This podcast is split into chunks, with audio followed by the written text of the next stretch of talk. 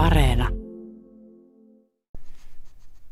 Frans Emil Sillanpää on ainoa suomalainen kirjailija, jolle on myönnetty Nobelin kirjallisuuspalkinto. Hänen tekstinsä sisältävät joskus pohdintoja olemassaolosta. Sillanpään ajatukset ovat samanaikaisesti ikivanhoja ja hämmentävän moderneja.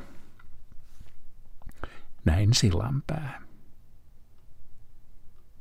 Hän tajusi muutamina hetkinä olemisen elämän suuren yksinkertaisuuden ja tähän tajunnan vilahdukseen sopeutui niinä hetkinä kaikki, mitä oli hänen ympärillään.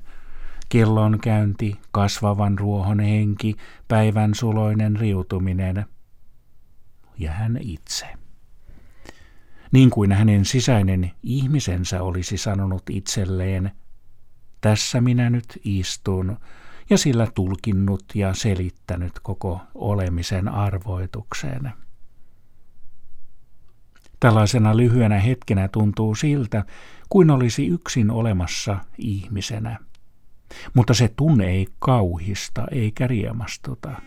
Siihen ei liity surun eikä ilon vivahdusta. Silloin valvoo, aistelee ja tajuaa yksinomaan sisäinen perusihminen – se ikuisesti muuttumaton, joka ei tiedä surusta eikä ilosta, ei nuoruudesta eikä vanhuudesta.